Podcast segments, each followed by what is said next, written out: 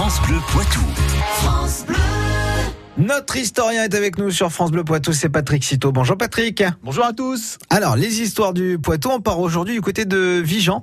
C'est une commune de la Vienne qui a accueilli de nombreux réfugiés au milieu du XXe siècle. Nous sommes à une cinquantaine de kilomètres au, au sud-est de Poitiers. Le Vigan occupe cette portion de la Vienne depuis des siècles. Une implantation qui pourrait ainsi remonter au temps préhistorique, mais c'est une histoire plus récente que je vais vous raconter, celle du camp de la Rie. Ces 150 hectares vont vivre au rythme des grands épisodes de l'histoire française de la seconde moitié du XXe siècle. Et à quand remonte la création de ce camp? Il est construit en 1939-1940. Ce camp militaire est tout d'abord occupé par le 72e régiment d'artillerie de l'armée française.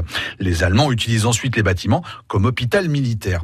Après-guerre, la RI devient un centre pénitentiaire. Son histoire bascule avec la période de décolonisation. Le camp accueille ainsi plusieurs vagues de réfugiés. Au milieu des années 50, à la fin de la guerre d'Indochine, le camp héberge ainsi des familles indochinoises.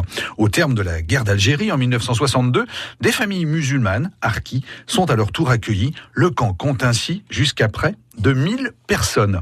Larry devient une véritable petite ville avec une école et un centre professionnel de formation pour jeunes adultes.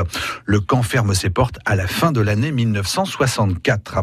Il abrite ensuite un centre de formation et un centre de réinsertion pour jeunes délinquants complètement abandonnés et délabrés. Les bâtiments de Larry sont finalement détruits en 2013. Et que peut-on dire d'autre sur cette commune? Ah, dans un tout autre registre, l'aventure du circuit du Val de Vienne a marqué les dernières décennies au Vigan.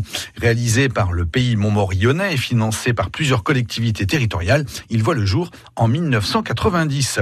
Deux ans plus tard, il accueille sa première compétition automobile. Les motos ne tardent pas à emboîter le pas, si je puis dire, aux autos sur la piste.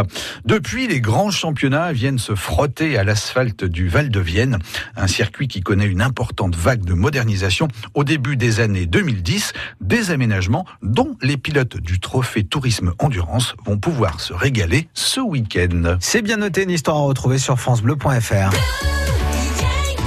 France Bleu Poitou.